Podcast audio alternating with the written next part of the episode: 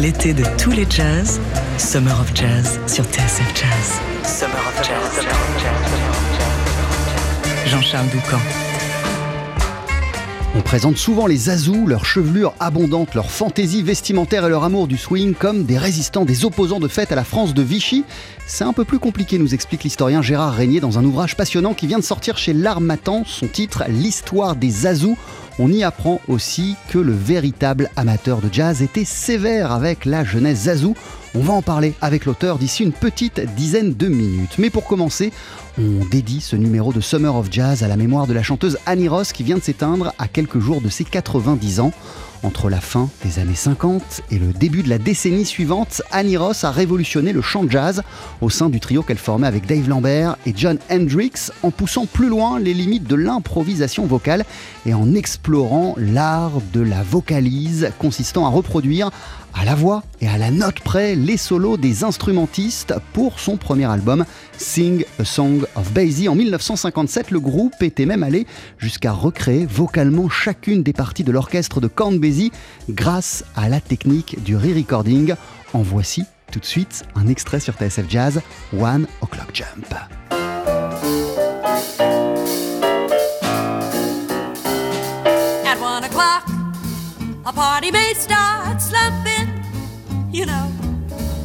Keep a party hearty, be a smarty, let your feet get to thumping.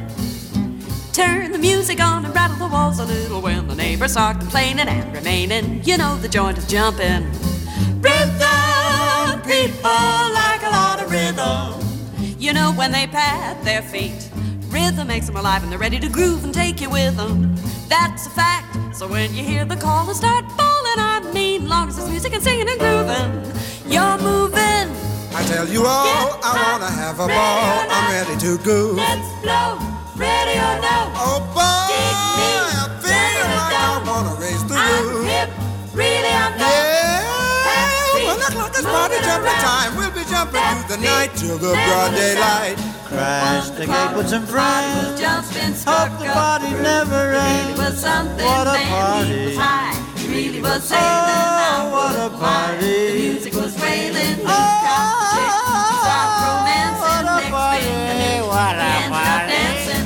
I thought I'd creep in and take a peep in, but when I settled down and really saw the scene, then I knew I ought to leave it.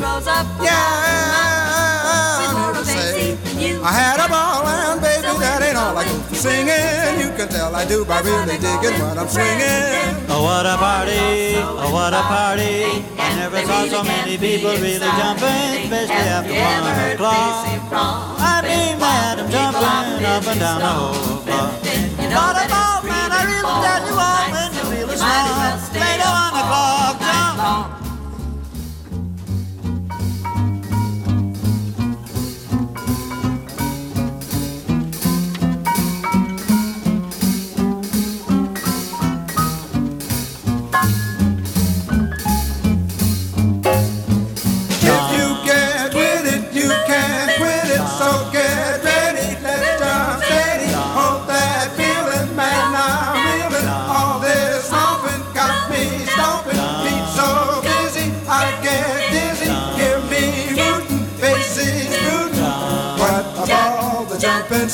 shortly after one o'clock.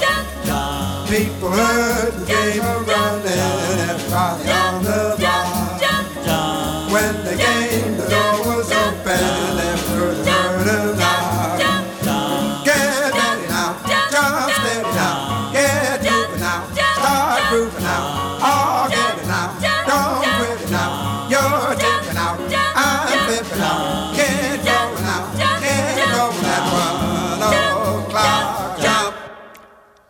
Trio Lambert, Hendrix and Ross sur TSF Jazz avec One O'Clock Jump. Enregistré en 1957, Annie Ross vient de s'éteindre à quelques jours de ses 90 ans. À la fin des années 50, elle avait aussi enregistré avec Jerry Mulligan et Chet Baker, notamment la chanson que voici Between the Devil and the Deep Blue Sea.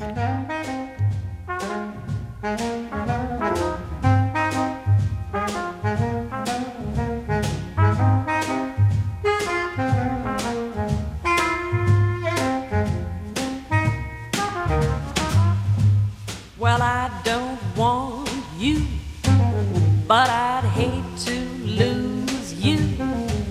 You've got me in between the devil and the deep blue sea.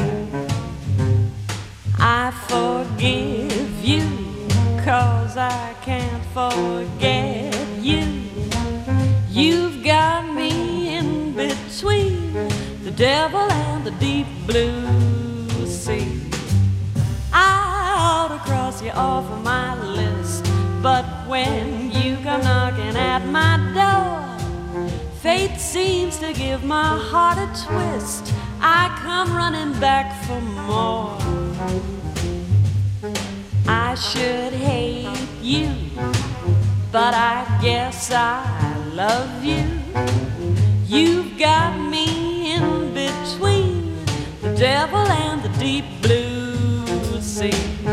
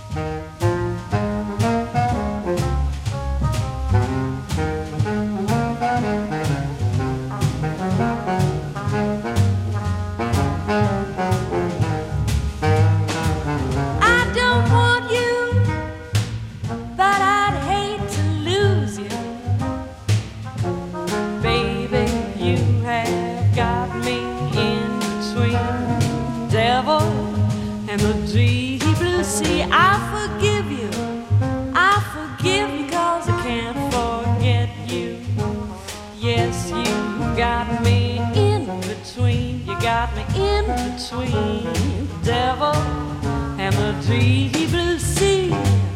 I ought to cross you off my list, but when you come knocking at my door, fate seems to give my heart a twist. I come running back for more,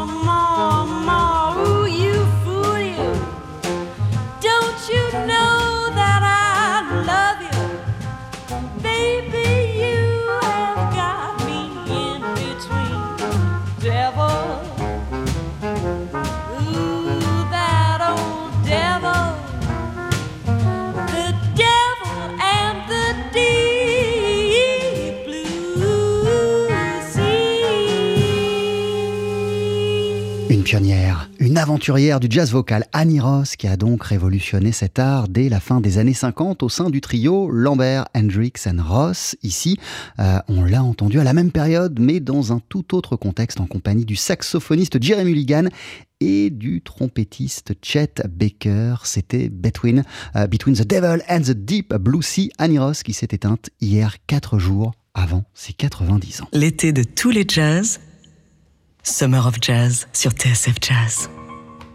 Qui étaient réellement les Azous, ces jeunes bourgeois parisiens aux cheveux et aux tenues fantaisistes, dingues de swing et de tout ce qui venait des États-Unis. Cette tribu apparue sous la France de Vichy était-il de simples excentriques dénués de conscience politique ou tout le contraire. D'ailleurs, trouvait-on les Azous seulement à Paris ou aussi en province et à l'étranger? Étaient-ils de fins connaisseurs du jazz? Un ouvrage passionnant sur le sujet vient de paraître chez L'Armatan sous le titre de L'histoire des Azous, un livre qui déconstruit certains mythes et qui nous aide à mieux comprendre le phénomène.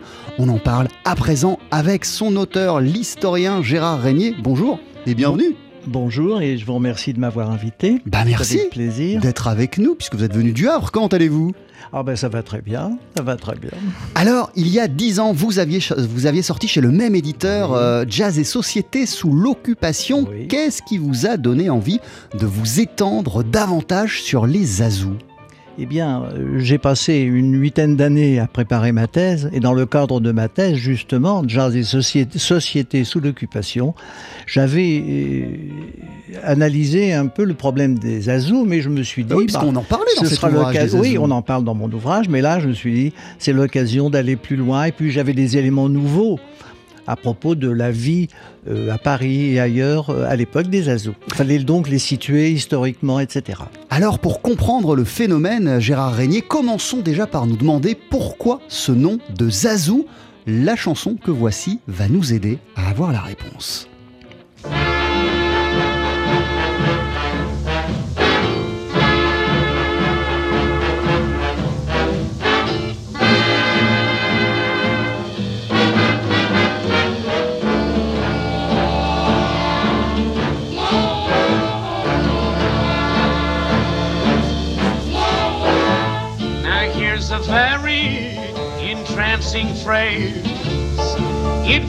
You in a daze.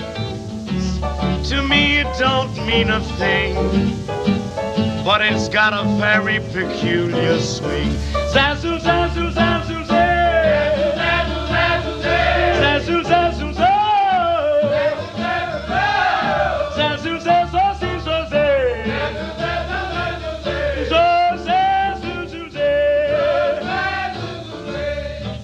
Now Zazul Zaz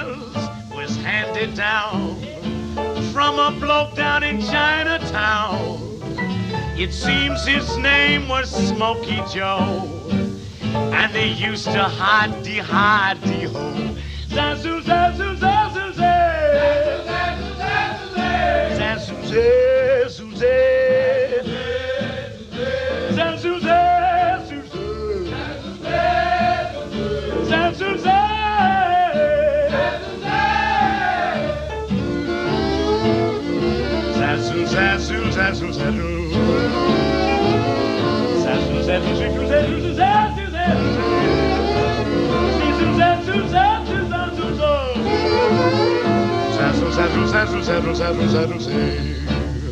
When Smokey Joe came into town and he kicked the gong around any place that he would go.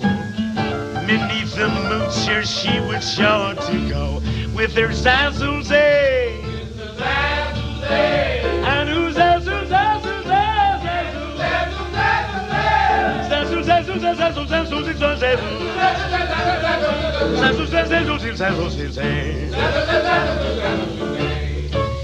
It makes no difference where you go. There's one thing that they sure do know. There's no need for them to be blue. Cause Zazu Zaz will always see them through. Zazu Zazu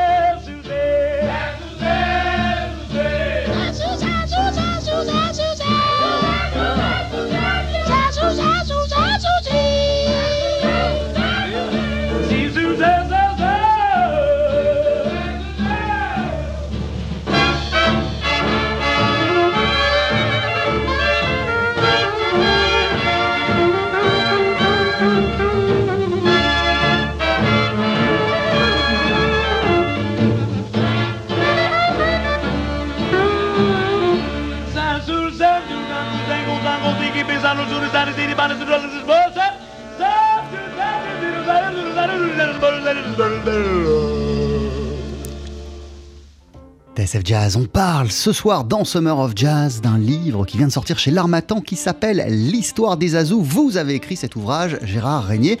Euh, Est-ce que vous pourriez nous dire ce qu'on vient d'entendre et en quoi cette chanson et son interprète marquent-ils profondément la jeunesse swing parisienne euh, du début des années 40 Alors, c'est cette chanson américaine, Zazouza, de Cap Calloway, qui est à l'origine du mot Zazou.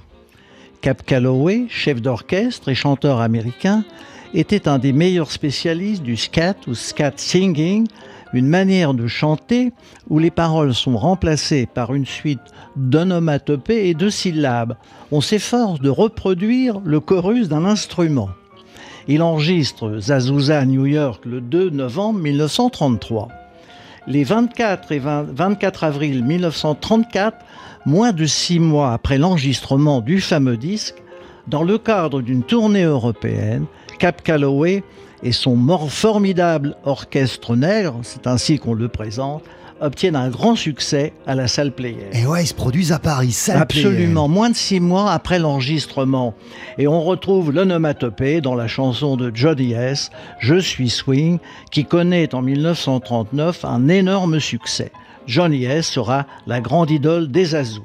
Ce mot de Zazou apparaît dans les débuts de l'occupation, le temps fort étant 1942. Alors, euh, on vient d'expliquer pourquoi euh, les Azous euh, se sont appelés comme ça. C'est grâce à cette chanson. Cap Calloway les a impressionnés, Sal Playel, plusieurs années auparavant. On parle souvent de la tenue vestimentaire des Azous. On parle de leur tenue euh, et de leur veste extra large, de leurs pantalons trop courts. À quoi ça ressemblait précisément un, un, un Gérard Régnier? Alors, on trouve chez les Azous une volonté de provoquer. C'est à Cap Calloway que les garçons empruntent sa tenue vestimentaire extravagante, veste longue avec martingale et poches plaquées, pantalon très court et resserré à la cheville. La part de provocation dans l'accoutrement du Zazou est indiscutable et fait le bonheur des plumitifs de la presse collaborationniste. On trouve une description de la tenue du Zazou, de l'uniforme diront certains, dans les différents journaux quotidiens et hebdomadaires. Le Zazou a une chevelure en toupet, il porte une veste longue et ample, souvent quadrillée à grands carreaux, garnie de nombreuses poches et martingales. Les cheveux descendent à la rencontre d'un col de chemise très haut, maintenu sur le devant par une épingle transversale, une épingle à cravate. Le pantalon est serré aux chevilles, relevé de quelques centimètres, afin de distinguer les chaussettes blanches. C'est important. Eh ouais, Les parce- Belges, justement, n'ont pas compris que c'est très important la chaussette blanche. Exactement. Gérard Régnier, on- parmi les milliards de choses qu'on apprend dans votre livre, et on va en parler, c'est qu'il y avait des Azous, évidemment, à Paris. Ça, on le savait, mais qu'il y en avait aussi en province, et en avait aussi à, à- à l'étranger, euh, à Bruxelles, notamment à, Bruxelles, notamment. Ah oui. et qu'il y avait des petites nuances dans les tenues. Alors euh, oui, alors d'ailleurs un, un journaliste venant présenter, se déplaçant à Paris pour présenter le grand orchestre de Jean Homer, parce qu'il y avait des échanges en permanence, hein, si vous voulez, entre le Havre, entre le Paris et Bruxelles. Bruxelles. Et il dit, mais les Azous, les Azous bruxellois, ce sont pas des vrais Azous. Moi, j'en vois des vrais Azous, les chaussettes blanches.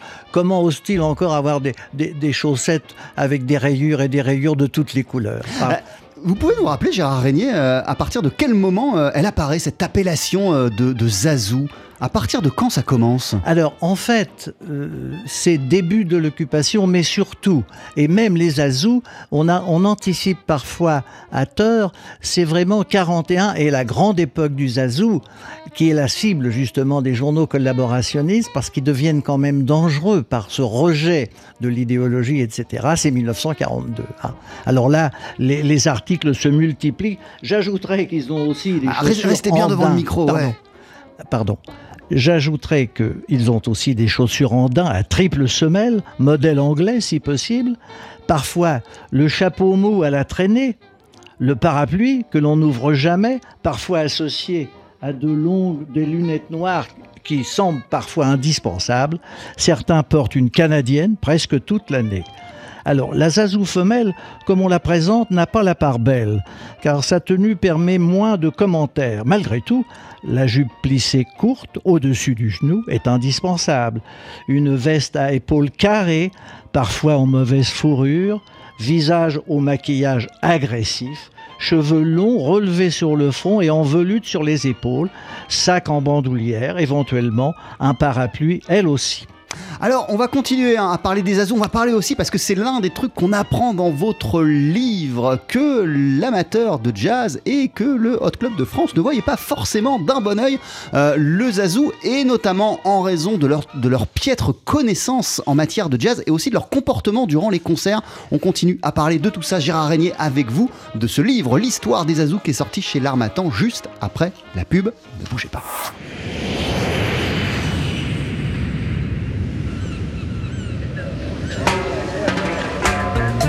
L'été de tous les jazz. Summer of Jazz sur TSF Jazz. Summer of Jazz.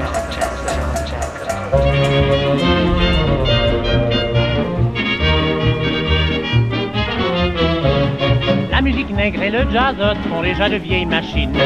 Maintenant, pour être dans la note, il faut du swing. Le swing n'est pas une mélodie, le swing n'est pas une maladie. Mais aussitôt qu'il vous a plu, il vous prend, il vous lâche plus. Je suis swing, je suis swing. Zazou, zazou, zazou, zazou, zé. Yeah. Je suis swing, oh, je suis swing. C'est fou, c'est fou ce que ça peut briser. Quand je chante un chant d'amour, je le pimente d'un tas de petits trucs autour. Je suis swing, je suis swing, zazou, zazou, c'est gentil comme tout. De chanter à l'opéra, j'allais voir le directeur. Je voulais chanter la Traviata en ré majeur. Il m'a d'abord interrogé Est-ce que vous êtes ténor léger Basse chantant tout baryton? J'ai répondu Ah, mais non Je suis swing, je suis swing. Zazou, zazou, zé. Yeah. Je suis swing, ah, je suis swing. C'est fou, c'est fou ce que ça peut me briser. Quand je chante un petit refrain, j'épouvante la concierge et les voisins. Moi, je suis swing, je suis swing, zazou, zazou, je suis heureux comme tout. J'ai pour maîtresse Béatrice, je suis le père de son enfant. Avec Simone, j'ai eu deux fils en un rien de temps. Le mois dernier, avec Zouzou, j'ai eu quatre enfants d'un seul coup. C'est pas que je le fasse exprès, seulement qu'est-ce que vous voulez? Je suis swing, je suis swing, zazou, zazou, zazou, zazou, yeah. Je suis swing, oh, je suis swing, c'est fou, c'est fou ce que ça peut me briser. Un spirisme l'a révélé. C'est le rythme qui fait ainsi m'emballer. Moi, je suis swing, je suis swing. Zazou, zazou, zazou, je m'amuse comme un fou.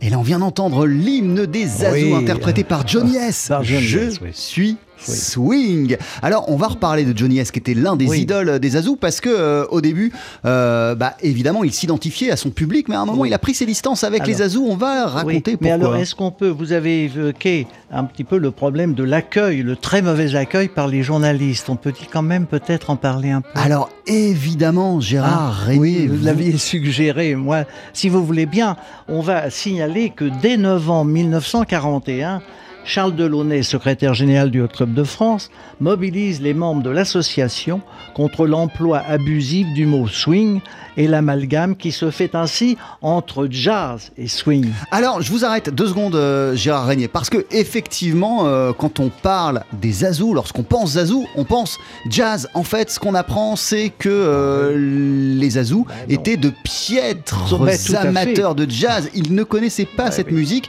et les membres du Hot Club de France ne les appréciaient pas euh, pour euh, eh bien l'étroitesse de leurs connaissances, mais Oui. aussi pour leur comportement durant Leur euh, les concerts. bah, bien entendu. Charles Delaunay évoque les malins pommadés qui fréquentent les bars à la mode, qui se précipitent d'enthousiasme au concert de jazz et trépignent d'aise aux inévitables solos de batterie ou le contrude de la trompette. Il fait appel aux membres du Club de France pour lutter contre ce mal ennemi du jazz.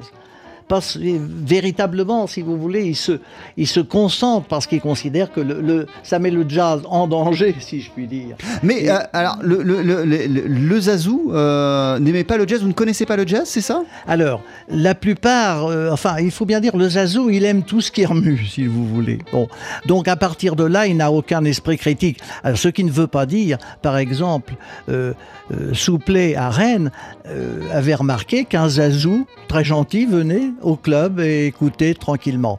Les Zazous, euh, de, les Zazous rennais lors des concerts, bon, ils trépignaient un peu comme les Parisiens, mais ça allait moins loin en quelque sorte, si vous voulez. Mais la plupart ne connaissent pas et ne cherchent pas à approfondir le jazz. Alors évidemment, c'est exploité par notamment les, les, les journalistes collaborationnistes qui certains connaissent bien le jazz.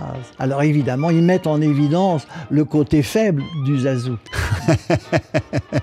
Et le Hot Club de France et Charles Delaunay, Ah euh, oui, pour commencer, est très sévère avec Ah, eux. très très sévère. Passant en revue les concerts récents, Delaunay évoque à propos du deuxième festival swing du 21 septembre 1941 la quasi quasi Parlez bien devant le micro, incorrection d'un bon nombre de spectateurs. Interminable solo de batterie, contrebasse que l'on fait tourner sur elle-même, trop de musiciens de jazz, et ça c'est important, essentiellement dans les orchestres de scène, se livrent aux exhibitions qu'attendent les azous. Et justement, Delaunay met tout à fait en question le comportement de certains musiciens, des orchestres de scène, comme il dit, Raymond, Raymond Legrand par exemple. Évidemment, faut plaire, parce que les azous ont les moyens d'assister au concert, ils sont très nombreux.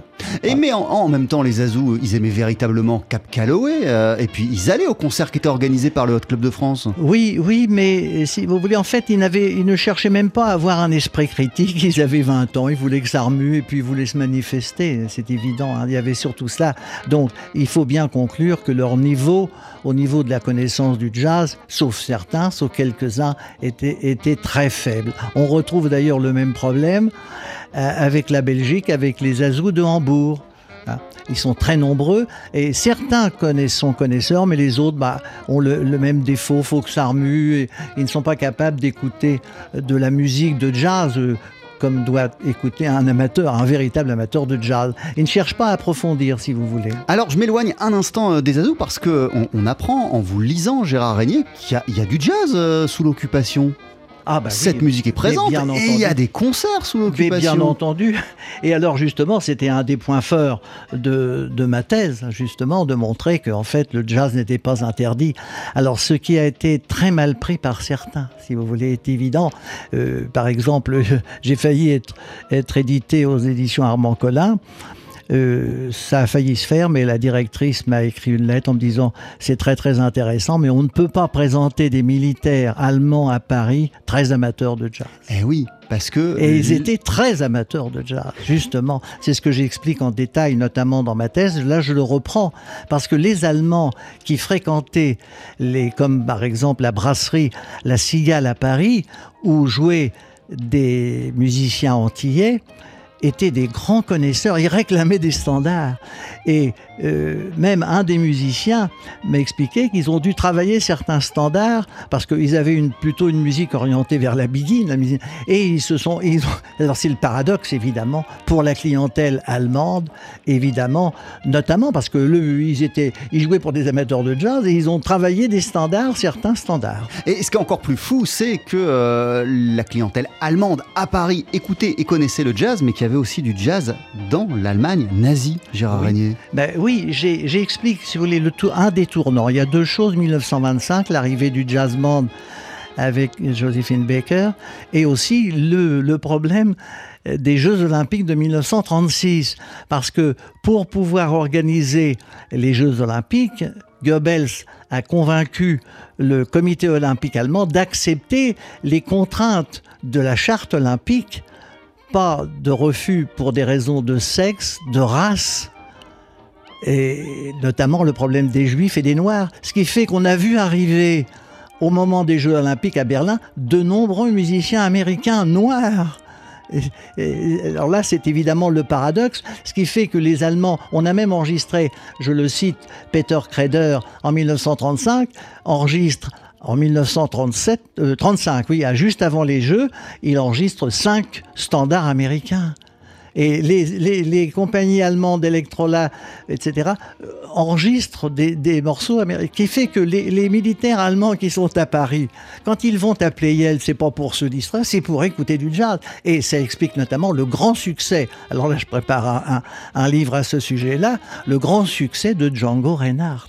Et euh, Gérard Régnier, euh, il y a même des hot clubs en Allemagne. Oui, Hot Club de Berlin, Hot Club de Francfort, très vivant. Alors, le Hot Club de Francfort enregistre avec des musiciens belges, enregistre pendant l'occupation. Alors là, évidemment, c'est un enregistrement clandestin, mais ce sont des amateurs, si vous voulez. Et surtout, c'est ce que j'essaie d'expliquer, notamment à Berlin et à Francfort, ils situent tout à fait leur démarche. Pour eux, c'est évident, le jazz, c'est incompatible avec le nazisme. C'est une démarche politique que n'ont pas les Azous français. Les Azous n'ont pas cette démarche-là. Pourtant, ils sont, pour ce qu'ils représentent, pour ce Oui. qu'ils représentent Oui, oui, physiquement, Ah ben, ils sont une- un obstacle. détestés Ben, par la presse collaborationniste. Ben oui, c'est pour ça que dans ma conclusion, je mets que ce sont en fait les mouvements collaborationnistes qui l'ont en, en quelque sorte à- délivré un brevet de résistance par leur opposition à, disons, à la, la révolution nationale, à la, à la politique pour la jeunesse que proposait le maréchal Pétain. Et il y a même des appels à leur couper les cheveux. Il y a, il y a des appels à la bah alors oui, violence bah bien entendu. concernant, Ah bah concernant oui. les Azous. Ah bah bien entendu, je reproduis d'ailleurs une caricature, raser le Zazou, c'était le slogan notamment des jeunesses nationales populaires de Doriot. De Doriot, oui. Doriot, hein, Doriot qui, euh, dans un, un rendez-vous au Veldiv de la Légion des volontaires français, parle de, ces azous, de la honte. Euh, c'est évident qu'ils représentent justement. en fait, c'est une résistance passive. C'est une résistance passive. Ils ne sont pas résistants. Mais finalement, par leur comportement, ils vont tellement à l'encontre de la vraie jeunesse, la jeunesse que euh, essaie de, de montrer, de découvrir, parce qu'ils ne sont pas très nombreux, les mouvements euh, collaborationnistes, eh ben, alors évidemment, ils s'opposent tout à fait à cela. Mais alors, il y a- refus du... oui. Alors, il y a quoi dans la tête des Azous, euh, Gérard Régnier? Ben, écoutez, honnêtement, il n'y a pas grand-chose. Je crois qu'il faut être obligé. Alors, ce qu'il veut dire, ce ne veut pas dire que certains azous, c'est généralisé, parce que globalement, c'est vrai. Mais il est évident, même certains azous aimaient le jazz, ça ne veut pas dire. Mais globalement, ils ne l'aimaient pas. Avant tout, bon, il, il appelait Yel, il, il lançait des papiers, il criait. Et puis, en plus, c'est ce que Delaunay a tout à fait raison de dire que, bon, c'est l'éternelle histoire, beaucoup de musiciens de scène en- encourageaient cela. On faisait tourner les solos de batterie qui n'en ter- qui n'en finissaient pas, etc. Et eux, ils aimaient ça. Bon, bah, c'est c'est comme ça, quoi, si vous voulez. Alors, on a parlé euh, de, du héros euh, des Azous, Johnny S. Il y en a un autre, évidemment, euh, et d'ailleurs, ils se sont très bien connus avec Johnny S. Il s'agit de Charles Trenet, De que Charles voici Trenet. avec la Alors, cigale oui. et la fourmi. Alors,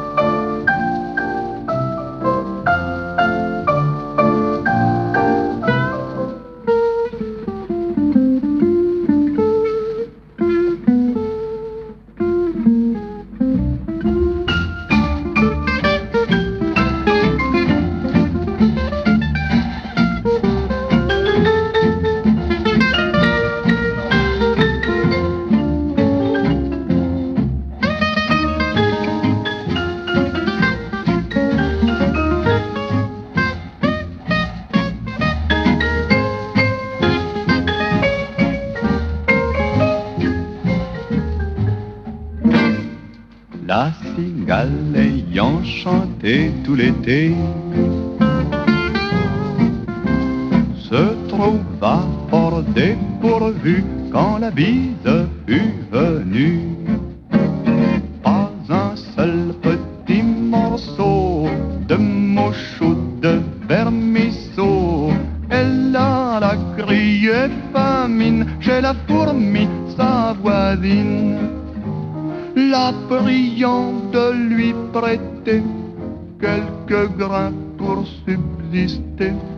jusqu'à la saison nouvelle. Je vous paierai, lui dit-elle, avant l'autre fois d'animal. Intérêt est principal, la fourmi n'est pas prêteuse, c'est là son moindre défaut. Que faisiez-vous autant chaud? Dit-elle à cet emprunteur. Nuit et jour à tout venant, je chantais. Ne vous déplaise, vous chantiez, j'en suis fort aise. Eh bien, dansez maintenant. Eh bien, dansez maintenant. Eh bien, eh bien, eh bien, eh bien. Allez, dansez maintenant. On vient d'entendre Charles Trenet en compagnie du guitariste Django Reinhardt. Charles Trenet, Gérard Régnier, c'était l'un des héros, Oui, évidemment, absolument. des Azous. Charles Trenet commence sa carrière de chanteur avec Johnny S en 1933. C'est la mode des duos, il symbolise l'époque fleur bleue. Trenet est un chanteur à succès dès avant la guerre. Sa chanson Boom, largement diffusée, lui permet de recevoir le Grand Prix de la chanson de l'Académie Charles Cros. Dès cette époque, pour la jeunesse, Trenet, c'est un style, mais aussi une tenue de scène. C'est le chanteur en costume, à la veste croisée, chemise bleue, cravate blanche, l'œil est rouge sur le revers de veste, le chapeau mou porté en auréole, qui sera adopté par les Azous. Sa chanson Il y a de la joie, créée par Maurice Chevalier en 1938, correspond à la reconnaissance de ses qualités de compositeur. Dès l'annonce de sa rentrée à Paris, prévue le 22 février 41 au théâtre de l'Avenue, la campagne antisémite de la presse collaborationniste se déchaîne. Je renvoie à mon livre à ce sujet. Traîné à très tôt les faveurs des Azous, et il enregistre même la poule d'Azou, mais ses chansons sont également appréciées du grand public. La chanson de Traîné, fortement influencée par le jazz et le swing, connaît un succès considérable. Si Traîné est à la mode de la chanson swing, de mauvais goût, et aussi au souci de plaire aux azous, il est malgré tout le seul chanteur qui puisse être associé au jazz sous l'occupation. Déjà, on vient de l'entendre avec, euh, avec Bah oui, Reinhardt. oui, oui, absolument. Accompagné par, que- justement, il que- choisira toujours des accompagnements avec la, la référence jazz, aussi bien avec Django, et effectivement, ou avec même un grand orchestre, toujours avec un souci d'un accompagnement de qualité. Johnny S, pour euh, revenir euh, à, à- à lui, prend ses distances euh, à partir de 1942 avec les Azous. Oui, alors Johnny quelle S, raison oui. Johnny S, c'est évidemment l'idole que l'on évoque toujours. C'est en fait l'idole des Azous. Alors, euh, il est né en décembre en Suisse, c'est un Suisse dès les débuts de l'occupation et jusqu'au milieu de l'année 1942, il multiplie les prestations sur les scènes parisiennes, mais également les tournées en province. Il remporte partout un grand succès. Comme il l'a rappelé, il s'était monté des clubs swing, des clubs zazou dans toute la France. Il était leur référence. Évidemment, son grand succès reste Je suis swing qu'on a entendu. Mais en 1942, l'hostilité qui se développe maintenant à l'égard des Azous l'encourage à prendre ses distances avec sa clientèle attitrée. Le revirement n'échappe pas à la presse collaborationniste. Un journaliste de la Gerbe écrit le 4 juin 42 que leurs dieux eux-mêmes les les Azous. Johnny S., qui appela le premier le mot magique de la loi swing, Zazou, qui ignorait alors la culpabilité qui pèserait sur lui. Le 17 juillet 42, il enregistre pour pâté Ils sont Zazou. Alors là, ce n'est plus du tout le même ton. Il est maintenant sans pitié pour son jeune public. Les cheveux tout frisottés, le col haut de 18 pieds. Ah, ils sont Zazou. Le doigt comme ça en l'air, le veston qui traîne par terre. Ils sont Zazou. Ah, euh, Gérard Régnier, euh, l'amateur de jazz n'appréciait pas le zazou, la presse collaborationniste bien évidemment. Euh, vous parlez de Boris Vian dans cet ouvrage, qu'il les a fréquentés, et notamment dans un café des Champs-Élysées qui s'appelait Le Pam Pam. le Pam Pam. Quel regard portait-il, Boris Alors, Vian, là, sur Boris les Vian Et je et précise, les que- Azous, et je précise, excusez-moi Gérard, je précise que pour préparer ce livre, vous avez rencontré sa première épouse. Oui, Michel Vian. Michel Vian. Michel Vian, bon, on, le sait, Michel Vian, puis Ursula ensuite. Il est évident que Michel Vian a joué un rôle déterminant dans sa création littéraire. Hein, ça, c'est évident. Il était très influencé. Alors, dès les débuts de l'occupation, Michel et Boris Vian ont leur base au Pam Pam, café des Champs-Élysées, où cela peut surprendre, il trône au milieu des Azous. C'est du Pam Pam que Boris lance les invitations pour les surprises parties du week-end à Ville d'Avray, au domicile de ses parents. Su- Surprise partie décrite dans son roman Vert coquin et le plancton. Boris se passionne pour le jazz, musique à propos de laquelle l'ignorance des Azous fait son bonheur. Avec Michel, ils assistent au concert du Hall Club de France à l'École normale de musique comme à ceux de la salle Pleyel. Et j'ai eu la chance, vous l'avez évoqué, de rencontrer plusieurs fois Michel Vian, et je lui ai fait part d'ailleurs de mon étonnement de l'absence de Boris au petit Pam Pam, à l'angle du boulevard Saint-Michel et de la rue Monsieur le Prince, où se retrouvent les jeunes amateurs, des vrais amateurs de jazz parisiens comme Daniel Philippaki, ça vous dit quelque Bien chose sûr. Michel de Villers, Raymond Delat, mais aussi Alain Vian, son frère. Dès cette époque, nous avons un exemple des vies parallèles de Boris Vian, décrites par le menu par Noël Arnaud, aspect de la personnalité de Boris auquel je me suis attaché. On- il nous reste plus beaucoup de temps. Euh, Gérard, quelques minutes à peine. Il y a euh, deux points que je voudrais euh, évoquer. Déjà, c'est euh, l'interdiction de la danse sous l'occupation, euh, qui était réelle, mais il y a quand même eu de la danse en France sous l'occupation. On dansait. Dans quel cadre notamment? Alors, le problème de la danse, c'est évidemment un problème intéressant.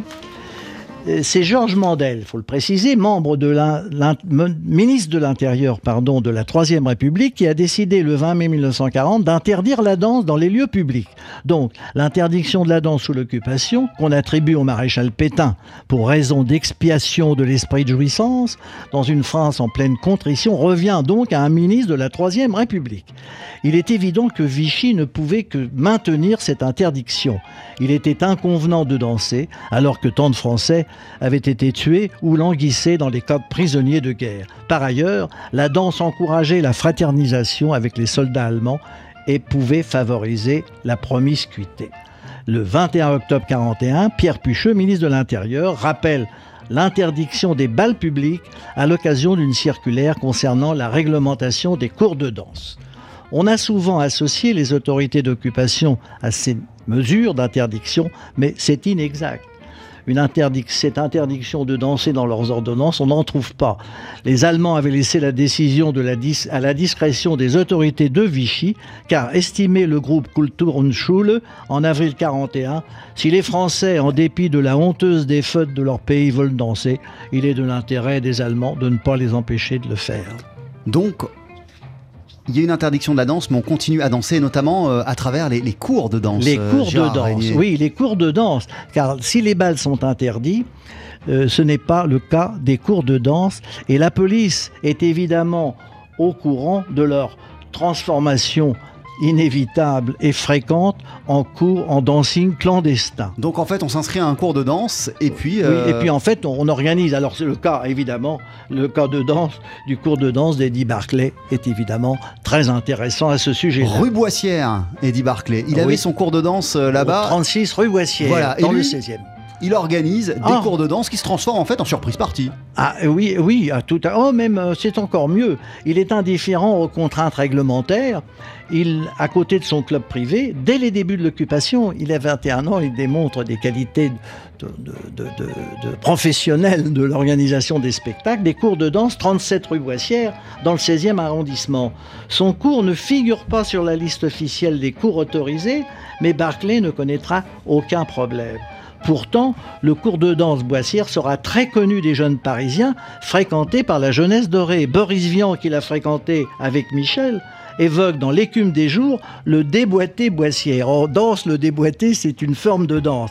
C'est Michel, d'ailleurs, Michel Vian, qui me l'a rappelé. Barclay s'autorise même une publicité, interdite pourtant par voie d'annonce. Au- Autre forme, il présente une, sous forme d'une carte qu'il a fait imprimer, Ouais, qui qui fait circule distribuer. dans les beaux. Je l'ai fait apparaître d'ailleurs grâce, c'est une archive de Robbie Davis qui se qui jouait, un saxophoniste qui jouait au cours de danse de Barclay. Et on présente des séances, non pas des cours, à, à des jours, à des heures qui sont précises, mais qui débordent les obligations. Et j'ai placé dans mon livre donc une carte d'invitation du cours de danse avec les initiales C. Club d'Eddie- CEB, Club d'Eddie Barclay, qui figure sur la carte. Alors, bien entendu, Barclay ne se sent pas obligé de respecter la sixième condition de la circulaire ministérielle, que la musique d'accompagnement soit produite par un piano ou un phonographe, à l'exclusion de tout orchestre. Il ne se contente pas de s'installer lui-même au piano, il fait appel à des musiciens, le minimum étant le batteur Gaston Léonard qui figure sur la carte. Emmanuel Soudieu, le bassiste de Django, m'a raconté que c'est avec des jeunes, dont des Azous, que Barclay a commencé à faire Flores avec un petit club qu'il avait monté rue Boissière, où il a fait travailler plein de musiciens, y compris moi. Le clarinettiste amateur Claude Abadi se souvient lui aussi d'y avoir joué. Eddie Barclay avait monté un cours de danse rue Boissière. À ces cours de danse, on embauchait et on payait des musiciens pour faire l'orchestre. C'était l'aspect quasi professionnel. Nous étions payés.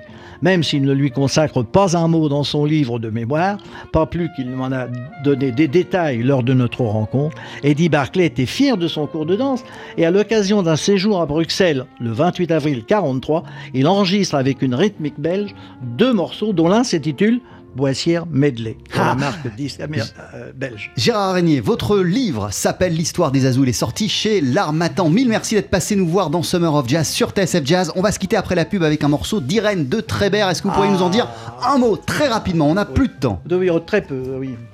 Mais alors vraiment comme ça, comme ça, comme ça. Ah, vous en parle maintenant. Sans, Oui, sans Irène de Trébert, c'est son film Mademoiselle Swing qui va remporter un succès extraordinaire dans toute la France. La première a lieu au cinéma Le Biarritz sur les Champs-Élysées en juin 42. Elle fait ça le comble et toutes les séances suivantes, c'est rempli, c'est rempli. Mademoiselle Swing devient un film culte. Mademoiselle Swing, c'est l'appel de nos 20 ans. Mademoiselle Swing, c'est la joie, c'est le printemps. Gérard Régnier, merci beaucoup. Et Mademoiselle, Mademoiselle Swing, on va l'entendre d'ici une poignée de secondes. À très très bientôt. Et bon retour au Havre. Votre livre s'appelle L'histoire des Azous. Bye bye. Le seul club de jazz ouvert 24 heures sur 24. Vous écoutez TSF Jazz. La seule radio 100% jazz.